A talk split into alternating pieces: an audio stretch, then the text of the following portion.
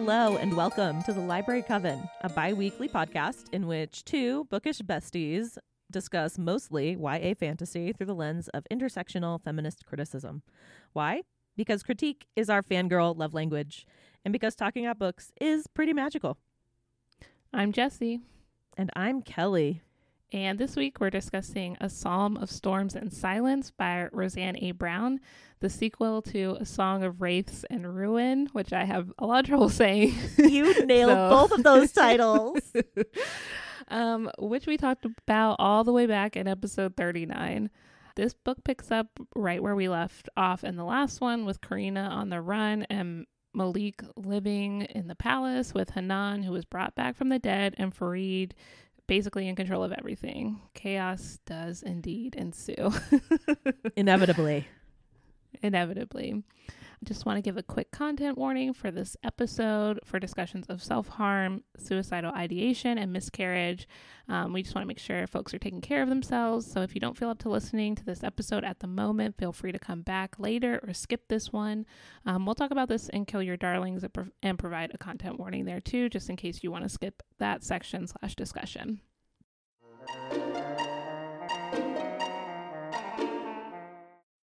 The season of the show is wrapping up quickly. We're almost to the end of season four. It's this episode and then Lost in the Neverwoods, and then the season is done. Can, almost done. Can you believe it, Jesse? It flew by. it really did. It really did. And now we're all the way in 2022. The next season, our fifth season, will start up in June ish. We're thinking. So we'll keep you guys updated. And if you like want to say in the books that we read in the next season, we always ask our patrons. So you should consider joining our Patreon. You could do so for as little as a dollar a month. And then also you get to come hang out on our Discord with fun people who talk about books and baking and yarn and all sorts of things. It's a fun little community. So, yeah, join us.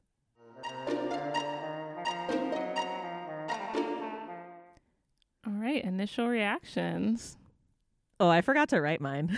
yeah, Kelly didn't write anything. Do you want to go first? Do you want me to? I guess that means I should go first because otherwise uh, I'm just like Jesse. I agree. Ditto. I was felt rusty getting into this book. I was like, okay, magic system. How does it work? Political machinations. What's going on? Who's on whose side? Like, it took me a minute to get oriented back into the book world. But I think once that happened, the book started picking up the pace, and especially those last like 200 pages were really moving at a clip. I really enjoyed the slow burn, the Malik and Karina ship. I thought the book had some really important things to say about trauma and how we process fear in our bodies and how we continue cycles of abuse. And I'm excited to talk about it. I thought it was really good, if a little long. I'm not gonna lie, we read Wraiths and Ruins so long ago, like all the way back in 2020, that there was a shit ton of stuff I did not remember. Which happens to me a lot when I read a series and it comes out, like when it comes out, and then there's this like long gap when between when I read the next book. But once things got moving, like you, I started to remember the main things, and I felt the book did a good job of um, inserting signposts to remind the reader of what had happened without feeling like it was summarizing too much, which I really appreciated. I really enjoyed the book and I love being back in the world Brown created. I also really, really like Karina and Malik, and I was pretty happy with their like pseudo ambiguous ending, which was a surprise to me. I'm surprised that you said this. I know, I was surprised with myself.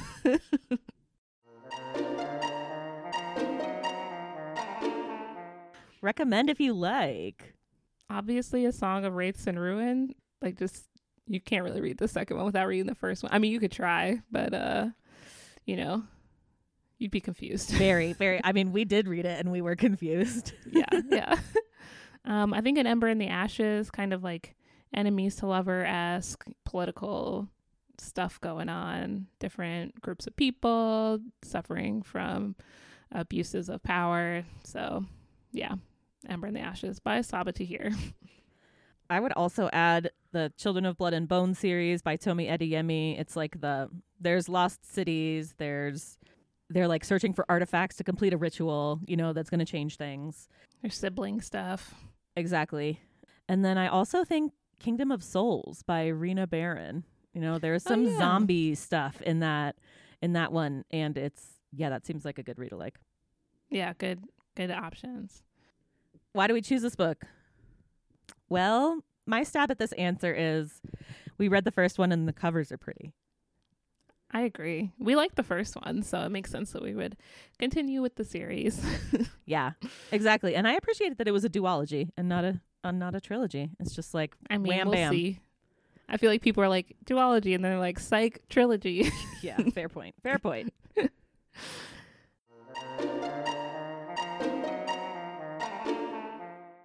Time to talk world building in Through the Wardrobe.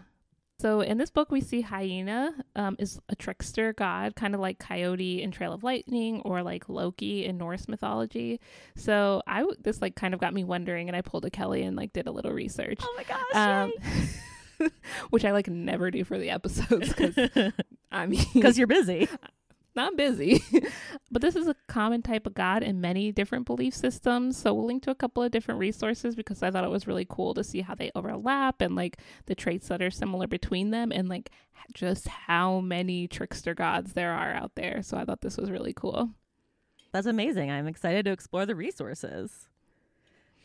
I like Hyena especially as this like self-aware and meta like referential character. Like it refers to the the nature of like the fact that she's intervening in a lot of these different people's lives. Like at, on page 145, she's talking to Kar- Karina and she's like, like I said before, blah, blah, blah. And Karina's like, you didn't say that to me. And so Hyena is like, oh, sorry, that must have been the other boy. I give so many speeches that I get mixed up. So I just, these little moments, you know, are really, I guess humanizing is the wrong word to say, but I just love these little quippy, like detail moments really make the book for me. Yeah. Yeah. Agreed. We are introduced to some cool new places in Sonande. How were you with the travel? Oh, you know what? It didn't bother me so much because we didn't actually like witness the traveling. They just we went. just were at the places, and I was like, "Yeah, this is good. This is good." But I could not re- remember all the places. I should have like pulled out my book and looked and seen if there was a map because I was like, I don't remember what any of the places were called. There's definitely a map. Okay. Um, I probably should have referred to it more too. That would have probably been helpful. Yeah, I'm looking at it right now and I'm like, oh wow. Past Kelly would have benefited from this. but we get introduced to so many cool different places like the University of Ziran. There's that magical lost city inside of the tree, right? It's inside of a big tree, I think. I couldn't say. There's also the hidden thieves only city in the like canyon. I thought that was really cool. So cool. Yeah. Ugh, I like. so I enjoyed how the world expanded, you know, because we're traveling with Karina. And then at some point, like Malik is also leaving. He's not in uh, the capital for forever either. Yeah, he's like traveling around. I don't really remember how he got to places, but you know, I didn't need to see it, so that's fine. That could happen off the page We're between good, the we're page turns. yeah, yeah, exactly.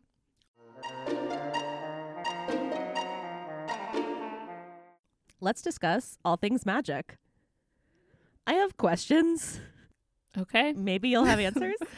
we'll see if I can answer them. Were you able to suss out the difference between Zawenji and Ulraji? No, and like I think they both have like some kind of powers, but I'm not really 100% sure about what the differences in their powers were. And I'm also not sure if we learned that in the first book and I just forgot. Like I should have just looked it up. I'm sure there's like I'm a sure wiki there for is, this. and we are not scholars of this magical system, so don't quote us. no. But I feel like maybe that's also a little the like indistinguishment is a little bit like kind of the point that like these differences are made up, and that one point Karina I think learns that Zawenji and Ulraji lived together in the past, and she was like, that seems like this weird utopian dream Mm-hmm, because there was like oppression of the magic, right? Yeah, and I, and it was one of those things where I'm like not really sure if you could only tell who was what by the magic they used, or could you tell by like looking at them? So this was like kind of complicated in my head to the point Yeah. where I just was like, mm, doesn't matter. Exactly. That was like, um, these people are trying to figure out how to live together, so I guess we'll just who cares about these differences? Exactly. And I'm like, mm, I mean, I guess Karina has that like gray hair, like that white gray hair, and I don't know if that signified something and then it changed back to like or changed to black at the end. So I was just like, I don't know, maybe that had something to do with it. Couldn't say. Who knows? We don't have Couldn't answers. I think that's the answer. we see this as a common trope in all sorts of fantasy and folklore, but there's collateral damage for these rites or these rituals. So the rite of resurrection. And then there's this prophecy that happens, right? You have to have a rite of renewal, this like balancing act, you know, if the if nature and magic is out of balance, then everything's fucked up and we have to write it. So there's locusts, there's earthquakes, there's storms, and then the beast at the end. I thought that was cool. I was not expecting Hanan to be the beast. Me either. That was a surprise. it was good. Yeah, we see this in a lot of books where everything like always needs to be in balance. You know, I think I was just watching Boba Fett yesterday, and so I think of like Star Wars. Like, I guess it's just a common trope in YA books and in fantasy books in general. But we don't see many plagues in the books that we read, so that was kind of cool. it was cool and it was also like a way to I, I liked the technique narratively to move the story along right because you know that this it's like this other shoe is about to drop you know Yeah, yeah, brown did it the last time with the like uh the trial the solstasia trial you know so it's like helpful to have as a Mhm. reader to have these narrative devices that are like okay i know how the narrative is like kind of i don't need to know what's going to happen in fact i would like to be surprised but i have to have some sort of structure in order to orient myself you know Um, we also see Karina and Malik sharing dreams, but not the sexy fun kind. Missed opportunity. I know. I'm like, what are y'all doing? You could be like not worried about like your sexual interactions. You don't have to worry about Karina getting pregnant, like all these things. Um, but anyways, they're sharing these dreams, and like Karina is like beating Malik up. yeah, she's like them. punching him in the face. yeah, and he's like waking up with like bruises on his body. But I thought this was an interesting way to show how like they were kind of connected and they're like having these dreams and like there's these physical manifestations coming out of the dreams. It was interesting. I don't feel like we see a lot of these like we don't see a lot of like dream things happening in books where it's like actually happening like they're actually meeting each other and talking to each other and both of them remember it so i i like this part of the story Yeah, it was like an interdimensional part of the storytelling, which was cool. yeah We get a little um I what I would imagine as like a montage situation with Karina learning magic from Karakal. Cool small useful things like changing barometric pressure and making different kinds of like changing water into different kinds of I don't know, like ice or precipitation or whatever. And it's just like she she was talking about it's so like fulfilling to start as a beginner at something and then get to see your progress, you know, as you get better. And this makes me think of like you and baking, for example, or like you know, an artistic practice or something like that. Or like podcasting. I feel like we get better over time and yeah, it's just nice to see like the fruits of your labor. all the time you put in and all the knowledge you've gained over time is pretty fun. And kind of nice for Karina because she gets to see it getting better in kind of a short span of time, which is really nice. in addition to that, we have blood oaths. There's resurrection magic. There's a tattoo knife, which is interesting because I'm also reading as Sarah J. Maas's new book or whatever, and I'm we just talked about it before recording, and we won't get into it here. Maybe a bonus episode or whatever where we can put it behind the Patreon paywall. but it, it was just like there's another. It's like a cool narrative trick to like hide a weapon inside of your body in a tattoo that also happens in that book. I think Roseanne Brown does it way better. way, way better. well, that's good. Not surprising. Another through line that we have, you know, throughout episodes and books that we've read is this magic getting used as a means of selection and control. So, one of the like bad parts of the past that her family's past that Karina learns about is that her royal family of Ziran has been like finding different Zawenji and stealing them like as children Mhm. and then training them to become the Sentinels, to become their essentially like their paramilitary group or whatever, their elite military group. And then they also cast a spell to control them and make them have to follow orders. So it takes all of their agency away. Another time that we see this is like Malik learning how to use his illusion powers to to inflict pain and suffering and to torture Dedele and others at Farid's behest, but it's like Malik still chose to do it. Yeah. and like using not just the magic as a form of control, but like using your loved ones as a form of control. In this instance, Malik obviously, well, maybe not obviously, he doesn't want to torture these people using his like illusion magic, but he also is like concerned for the safety of his sisters. And we see him controlling them as well, trying to keep them safe. Like, uh, you know, he's like, by any means, I will keep them safe, even if that means hurting other people or even to an extent hurting them, obviously emotionally instead of physically, but still yeah, making some tough choices.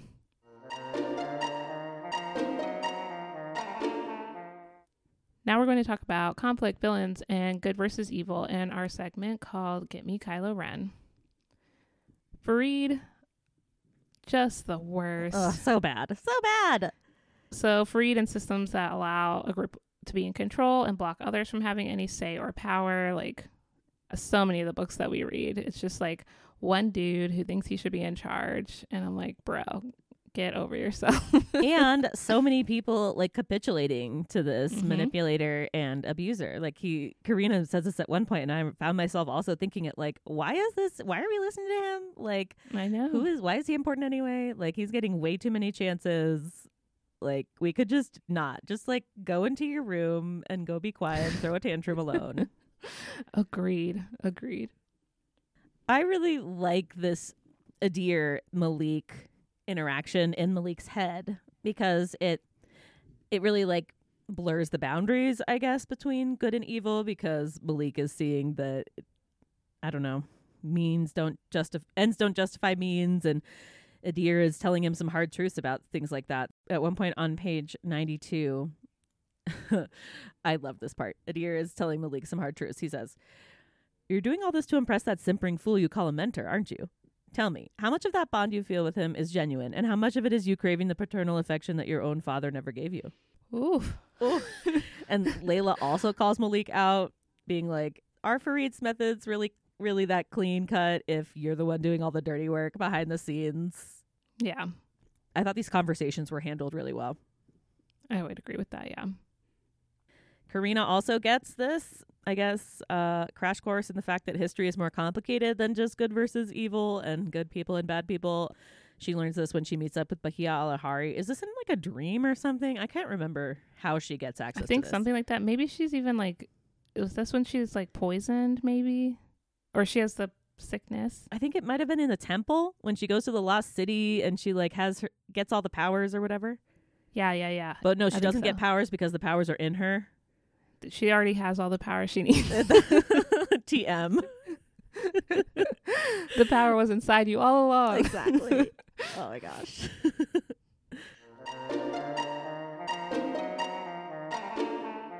Onward, magical friends. Just as one does not simply walk into Mordor, one does not simply read fantasy without talking about representations of race, class, gender, and ability. This is our segment about power and bodies and how they relate. I'm just now realizing that we both spelled things very differently because you read the book and I listened to it, so I had to spell things how I would sound them out. And that's totally fine. I knew exactly what you were talking about. Great, I'm glad. I was like, this is going to be confusing. um, so in the story, uh, Ife is one of the people traveling with Karina and that guy whose name now I don't remember. It starts with like a C or something. Yeah, Karakal. Car, yeah, Car- Karakal. and Ife is considered to be part of this group of people who's considered like a divine gender. They use they them pronouns. Um, they're called Dulio. Dul- Dulio. Okay, well, I You're the try to spell listened it to how the audiobook. Duleo? I don't know. I know. I try to spell it how I would sound it out, but like I'm very bad at this because I don't know. but anyways, uh, Ife is considered to be like closer to the gods slash more divine because of this. Um, I wasn't really sure what they meant by this, like, but it was interesting, something to be talked about. Yeah, a little uh, wrench thrown in the binary in there, a little Mhm. stick through the spoke of the wheel.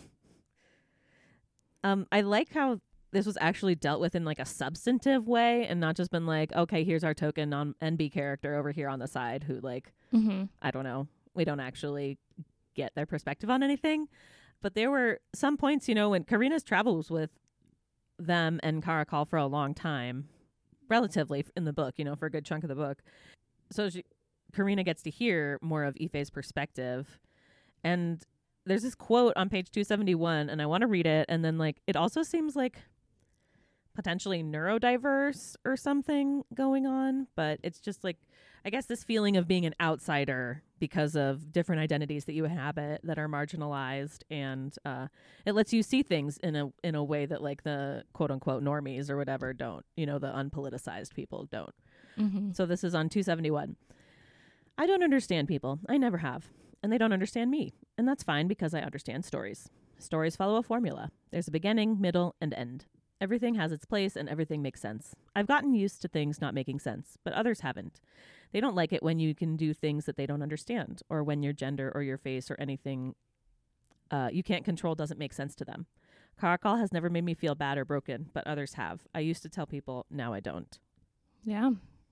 I mean, and it's hard too because um, I feel like the book didn't go into like detail, like about whether Ife was non binary or if Ife um, was intersex. Like, it wasn't like gone into in detail, which I think is like totally fine. Like, it, obviously, it's up to the author, but also like Ife doesn't feel the need to explain themselves. So we don't have, Yeah. like, we don't really go into it with any assumptions about who they are. So yeah, I kind of I appreciated this part of the story because I don't think we've had many like non-binary characters. I don't think we've really had uh, many intersex characters in any of the books that we've read, or at least it wasn't said on the page, you know. So it was good to like get this other perspective that I feel like we don't get in many of the YA or fantasy books that we're reading. You were also saying about like they don't need to feel the feel the need to explain themselves, you know. So it wasn't Yeah. like this super interrogation thing where it's like, okay, the one gender non- like non-conforming to the binary person is Mm-hmm. like put under the microscope and has to explain their existence. Yeah, so there was never like this "what are you" discussion. Yes.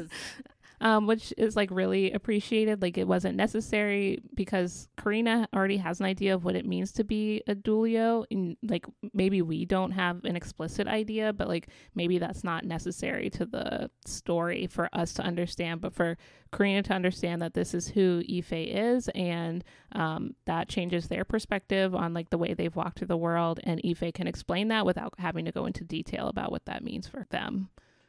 We also see in the book that Hanan had the option to marry a prince or an heiress. So I guess like she couldn't marry a princess because like they need to have someone who's like in charge of both countries. I don't really understand how all this monarchy stuff works 100%, but I just thought it was interesting to know that Hanan had options and that she was like exploring those options with I mean, it was pretty binary, but like with men and women. So she had some options, and I thought that was interesting. We don't really see that a lot in the fantasy books we read when people are part part of the monarchy. They usually have like an opposite gender, whatever that means, choice. Yeah. so it was cool to see something different. and I think it's often because of this like latent heteronormativity, like the imp that you have to reproduce, you know, to carry on the Mhm. family line or whatever, as if, you know, people can't have children in other ways. But anyway, Yeah. I Yeah. like this too. And I didn't really remember this. So I'm glad that you put it in here because I was like, oh, cool. It's funny because I heard it and then I was like, wait a minute, back up, back up. So I like, you know, pushed back a couple times and I was like, wait, did they just say that Hanan can marry whoever she wants? Is this a joke? And but it wasn't. It was real. I didn't make it up. It wasn't in my head. Karina gets to learn, I mean, gets a little bit disillusioned about her mom. I mean, which is, you know, bound to happen, right? Her mom it's was part a- of growing up. exactly. and so she learns about um, this quote unquote flesh market that happens, this human trafficking that is happening out in beyond the capital, but probably also in the capital, you know. But Karina thinks that if her mom knew, she quote would have done something about it. But no, because She knew and she didn't. exactly. I liked how the book gets into it, it isn't just like okay, famine, locusts, blah blah blah and but it actually gets into like the material conditions of the people who are experiencing these hardships and we see that the poor are affected disproportionately by the locusts for example like they don't the rich are having their parties and just like staying inside and escaping from all of the hardship and then the it's the you know most vulnerable that are affected the most by all of these different like quote unquote unnatural disasters Unnatural natural disasters. yep, unnatural natural disasters. Yeah, we see like Hanan kind of being like, we need to help them, like do whatever we can, and Farid is kind of like, well, we can only help some of them, like, eh, so we shouldn't help anyone. like, I'm like, what? Like, help who you can. You probably could help everyone if you just like live uncomfortably, quote Yeah. unquote, for a little small amount of time. There's this thing called the sphere of influence, and royals happen to have a big one. Yes, so help who you can. Even if that means you can't help everyone. I, I don't know. I was he was just terrible. Oh my god, the worst. yeah. One thing that was like a sad growing up moment that we witnessed in the book was Nadia experiencing prejudice, you know, against the people from Eshran, and so she gets called a slur by people. Was it in her school or something? Mm-hmm. Like in the daycare center. we see the like siblings near like navigating this because she has two older siblings, Le- Layla and Malik. It it was just like a just a very tender, you know, vulnerable moment that I was appreciated being in the book. Yeah, and I I'm glad that they that Roseanne Brown added this in because I just saw an article about someone talking about like a black woman being talking about the first time she was called the N word uh, as a child by an adult, and she was like six years old or seven years old, and I think this is something that you know like a lot of black people experience as children, and now in this story, Nadia is called the slur by another child, I think, but at the same time like these children are learning it from somewhere and then they repeat the things that they hear from the adults in their life. Um, so i think this even though there's like no white people in this book which we did not talk about but yeah there's like no white people in this book. Good riddance. yeah could you take up enough space you don't need to be everywhere. Even though um, there's no white people in this book I, I i appreciate that roseanne brown added this in because sometimes we do see this word spoken as slurs uh, like in real life like the n word used as slurs from other minority groups or with in group in group conversations that's a whole different story and i people feel differently about it but um, i just appreciate that this was left in because people do experience that at such a lo- young age in real life um, and it's not just black people. There are slurs for lots of minority groups and they experience it as well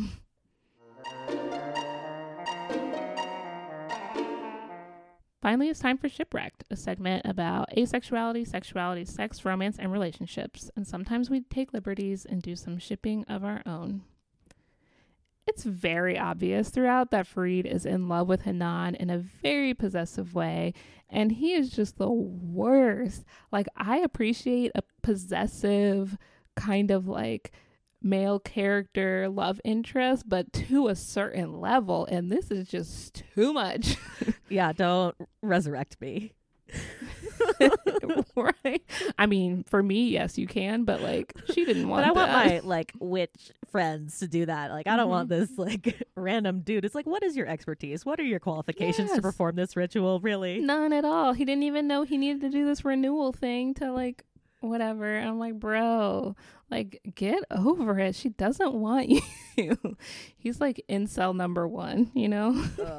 Exactly. Just thinking that always victimizing himself, you know, it's always other people's fault and he was forced to do, quote unquote, whatever he had to do. And it's like, no, you were f- being really selfish the whole time and not thinking about like literally anyone else. you made these decisions and then you're like blaming everything on Karina who like obviously was a child and didn't realize she had like you know used her magic and like accidentally killed you know her dad and her sister but I'm just like she was a child. She's probably still technically a child in this book. So like what are you doing I don't know. I was just like bro get over it. Ugh.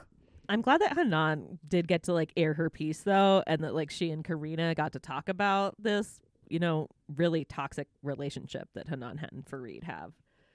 It was it was interesting because it didn't seem like she really chose Farid. It's like she didn't not choose him. You know, it's like she she just like led him on, I guess, because she felt bad, people pleasing tendencies, whatever. Yeah, it really doesn't uh it doesn't lead to good things if you just always say yes to these sorts of people. Yeah. And it almost felt like kind of like an abusive relationship, um, like an emotionally abusive relationship where Karina or sorry, um, Hanan and Farid were like really good friends and she didn't want to like quote unquote friend zone him or whatever. So she just like went along with it because like he made her feel as if it was like the right thing almost. Um, and like literally like poisoning himself and blaming it on other people. And I don't know, it was just like very possessive and like a very toxic way. Possession is only cute in books, like not in real life. Let me just state that. I didn't mean that. like I am not a thing. I will not be. yes. Yeah. So I don't know. I just really hated Fareed. Mm, the worst. Very good job making an antagonist. Mm-hmm. Mm-hmm. Oh, and I'm glad that Hanan just finally like killed him at the end. She was like, yeah. I have had enough of this. Turnabout's fair play, I guess. Yeah, and then she was like, "All right, I'm ready to be dead again." So like, peace out. Balance, everyone. It's the balance. Mhm. We got, I guess, a little bit of a token gay couple Mhm. Mhm. with Karakal and his lover Isam. And I just I liked this description of like love and belonging to together with other people. It's on page 278 and it's Karakal talking about uh, this guy. If you ever find someone who feels as natural to you as breathing, don't leave them. And it's like, because if you do, it'll feel like you're drowning the whole time. Because he did leave Assam because he needed to, because Assam was still under the Sentinel spell and they couldn't be together. It was real sweet, forbidden lovers. And then they got back together. Side- yeah, I appreciated that. It was cute. Okay, I just put this page 436. Can I read something? Yes, I was like, "What is this? Just a page number?" Okay, this scene is just so flipping well done. Uh, you'll know exactly what it is when I start reading. The old stories had taught Malik that love was about grand declarations and even grander gestures, but it was there in the small hours of the night as Malik held Karina and let her cry into his chest in the ugliest, most snot ridden way possible that he realized love was more like a pebble sinking into a pond, soft as the turn of one page in the story to the next, yet the ripples of it extending outward into everything about the way he saw the world and himself so good. Page 436. Just so cute. And it shows like these what I loved about the Malik Karina ship, like this is kind of segue into our discussion, is like the moments of intimacy that aren't like sexual or romantic that Mhm. Roseanne Brown puts into the book. So good. So good. Speaking of Malik and Karina, I really like the ending we saw for them. It wasn't really like an HEA, but left the door open for them to have other loves. Maybe they find their way back to each other, but maybe they won't. And in that way, it gives us this story that allows for the possibility that they can be happy without each other, but they could also be happy with someone, but that they could also be happy with someone else or with each other. Um, I really like this because Karina really pushes back against the idea of things being fated, and she's often questioning the gods. So it makes sense that she would push back against this idea of a one true love as well. So I just really like this idea that like maybe there's a person for a specific time, but like you need to be happy with yourself as a person because that's like the most important thing. And like within that, you can always find someone who will like fit into the spaces of your life. So I just really like this for some reason, and I did not expect to like it. Once we got to the end, I was like, why do I like this? But I just thought it was really well done, and I liked it a lot. Yeah, it was this like bittersweet and almost very like uh real like in a gut wrenching way you know it made me like feel because i'm like yes these two characters i love them they need to go out and do what they need to do in the world and i also i love they're making this decision for themselves but it's also so hard and i love them together and yeah it it just like kept our hopes alive enough as readers i think with this like the book was also kind of like bookended by these two griot like storytelling chapters at the beginning and end um so that's also like a nice way to like wrap a bow around it We also see Karina asking Malik if he wants comfort or advice when he's having a panic attack. And I just really loved this idea. It was just so sweet and so thoughtful, especially because Karina can kind of seem like a like the less emotional of the two, I think. So I really appreciated this. I just was like, oh, I love it. I love it. it's just such a small gesture that is massive in its impact you know being like what would be help what would be supportive for you right now just not assuming that we know or not assuming that can i give you a hug or can i sit next to you on the couch or and giving the person time to consent to it just yes amazing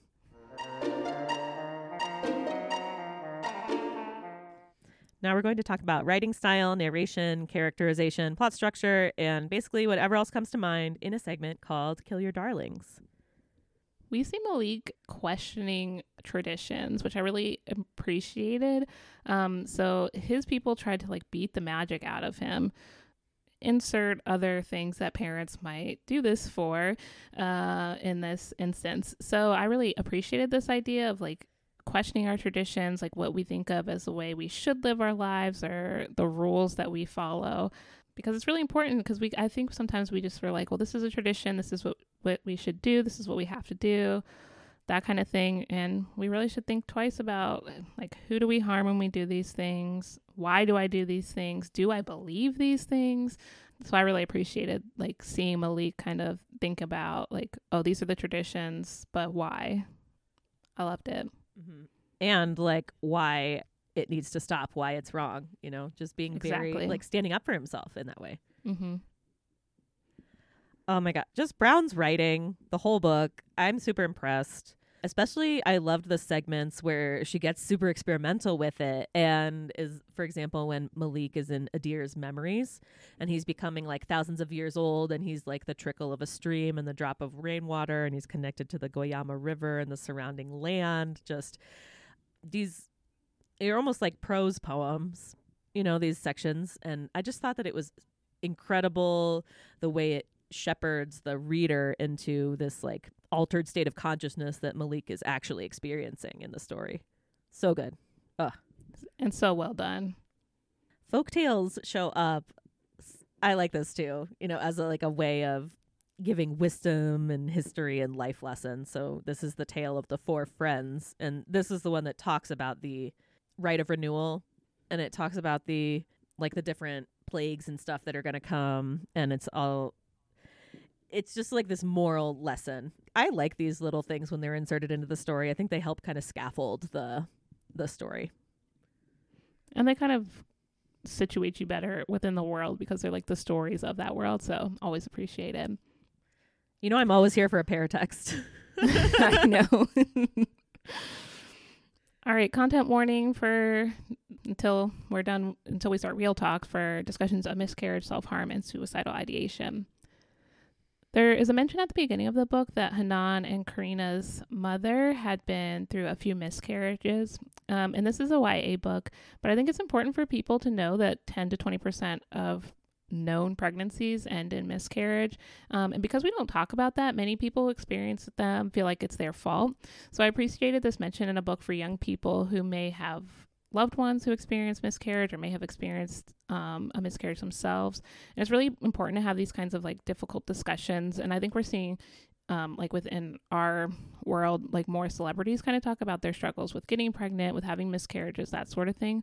But I just really appreciated this in a book for young people who probably have parents who have dealt with this, or friends, or family, um, or themselves, um, because I, you know, they shouldn't feel like it's their fault. Like there's nothing wrong with them. It's, it's just a fact of getting pregnant that it's really likely that you'll um, experience miscarriage. So I appreciated this. a million million percent and just it's normalizing a discussion about loss and grief that is you know normally kept very i don't know like in the shadows i guess and that's you know when things do the most harm so i i agree with you that i think it's important to this isn't like in a it wasn't dealt with inappropriately for an eight for like a teen age group or anything like Not that. Yeah. Well, and like, um, and it kind of like shows like because it's Hanan, because she's the older sister who's kind of this is like her time or her memory or whatever. Like also the loss that's experienced by an older sibling who like was expecting you know another sibling that sort of thing. Just like that that loss is felt by a whole family or a whole community of people. It's not just you know the person who was pregnant. We also see Malik using self harm as a way to control his own mind and the god living there, whose name I cannot remember. you want me to say it Yeah, Idir Idir. Thank you.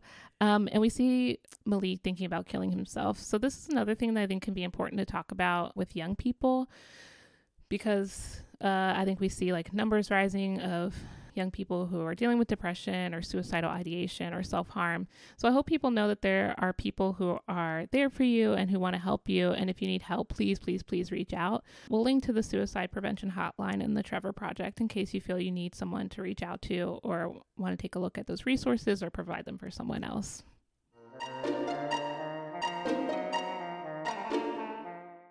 Before we end, it's time for real talk. Did reading this book make your perspective change in any way, or did it make you interrogate a concept, system, or trend that you hadn't before? Jesse? Um, no, I didn't write anything. I'm just putting you on the spot and giving you shit. I know. I know. I love it. oh, it's on page 180, and it's a quote because I'm basic. It's what Kelly does. Uh huh. Sometimes people get so unnerved by their own fear, they don't realize that their response to it is worse than what they feared in the first place. Mm. This is good. Beautiful. Dropping some knowledge. It's like, that's like the entirety of Bessel van der Kolk's The Body Keeps the Score, you know? Like, that is, that's the tweet. Like, there it is. Yeah. It's so true.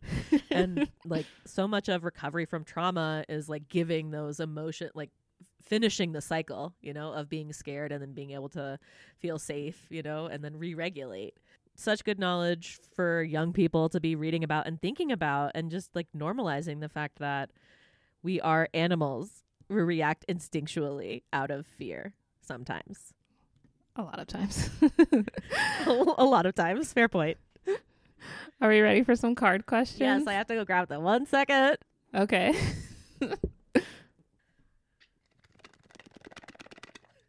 Okay, I'm back. Okay. All Card right, let's see. questions. Let's see what we got. Hopefully, there's some good ones. Who recommended this book to you, and does their choice say anything about them? No one. The I don't think algorithm. anyone. Yeah, the algorithm. we good recommended choice. it to ourselves. Yes. I think. Hmm. Was the author better at describing the concrete or the abstract? I would say that they were great at describing everything. it's a weird question. Yeah, it's weird. I don't know why it has to be an either or. You know. Yeah. I reject the Yeah. premise. This is binary. what emotion most clearly dominated the main characters? Anxiety.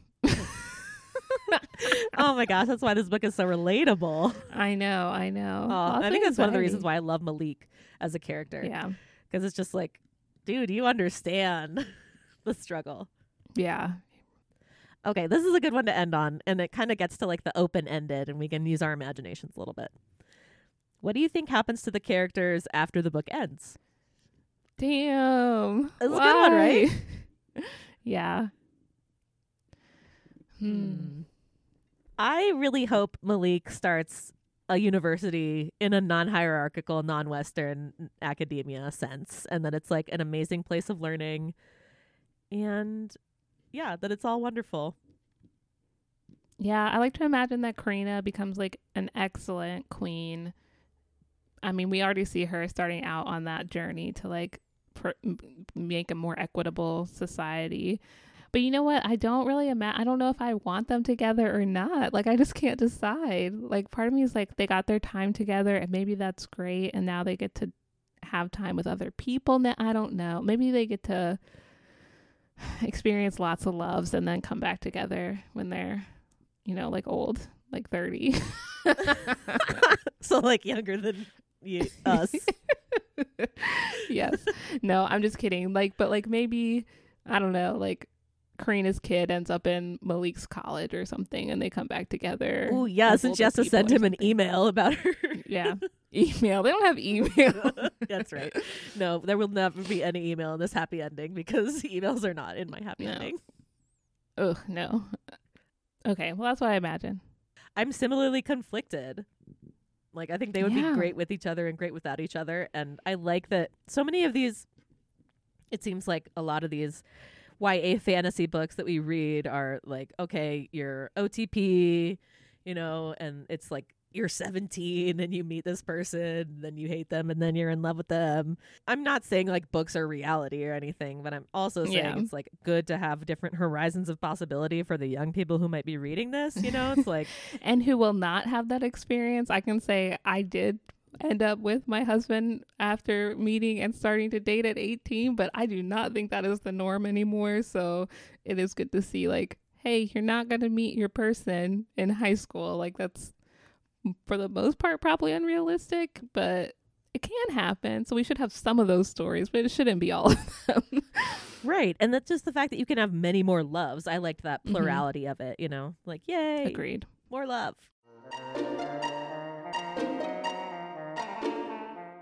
Thanks for listening to the Library Coven. We'll be back in two weeks for a discussion of Lost in the Neverwoods by Aiden Thomas, last book of the season. As always, we'd love to be in conversation with you, magical folks. Let us know what you think of the episode, anything we missed, or just say hi by dropping a line in the comments or by reaching out to us on Twitter or Instagram at the Library Coven. I mean, y'all probably should be subscribed at this point, but if you're not, do it. Click the button on the podcast app of your choice. Maybe not Spotify. Who knows? I still listen to Spotify. I'm full of contradictions. We contain multitudes. We'd really appreciate it also if you rate and review the show and spread the word to other people out there. It helps the algorithm promote us, I guess. We're at the whims of this technological magic.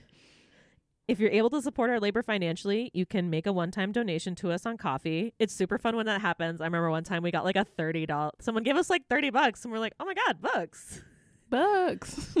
You can support us monthly on Patreon, and you can also shop at our bookshop.org affiliate page. Until next time, stay magical.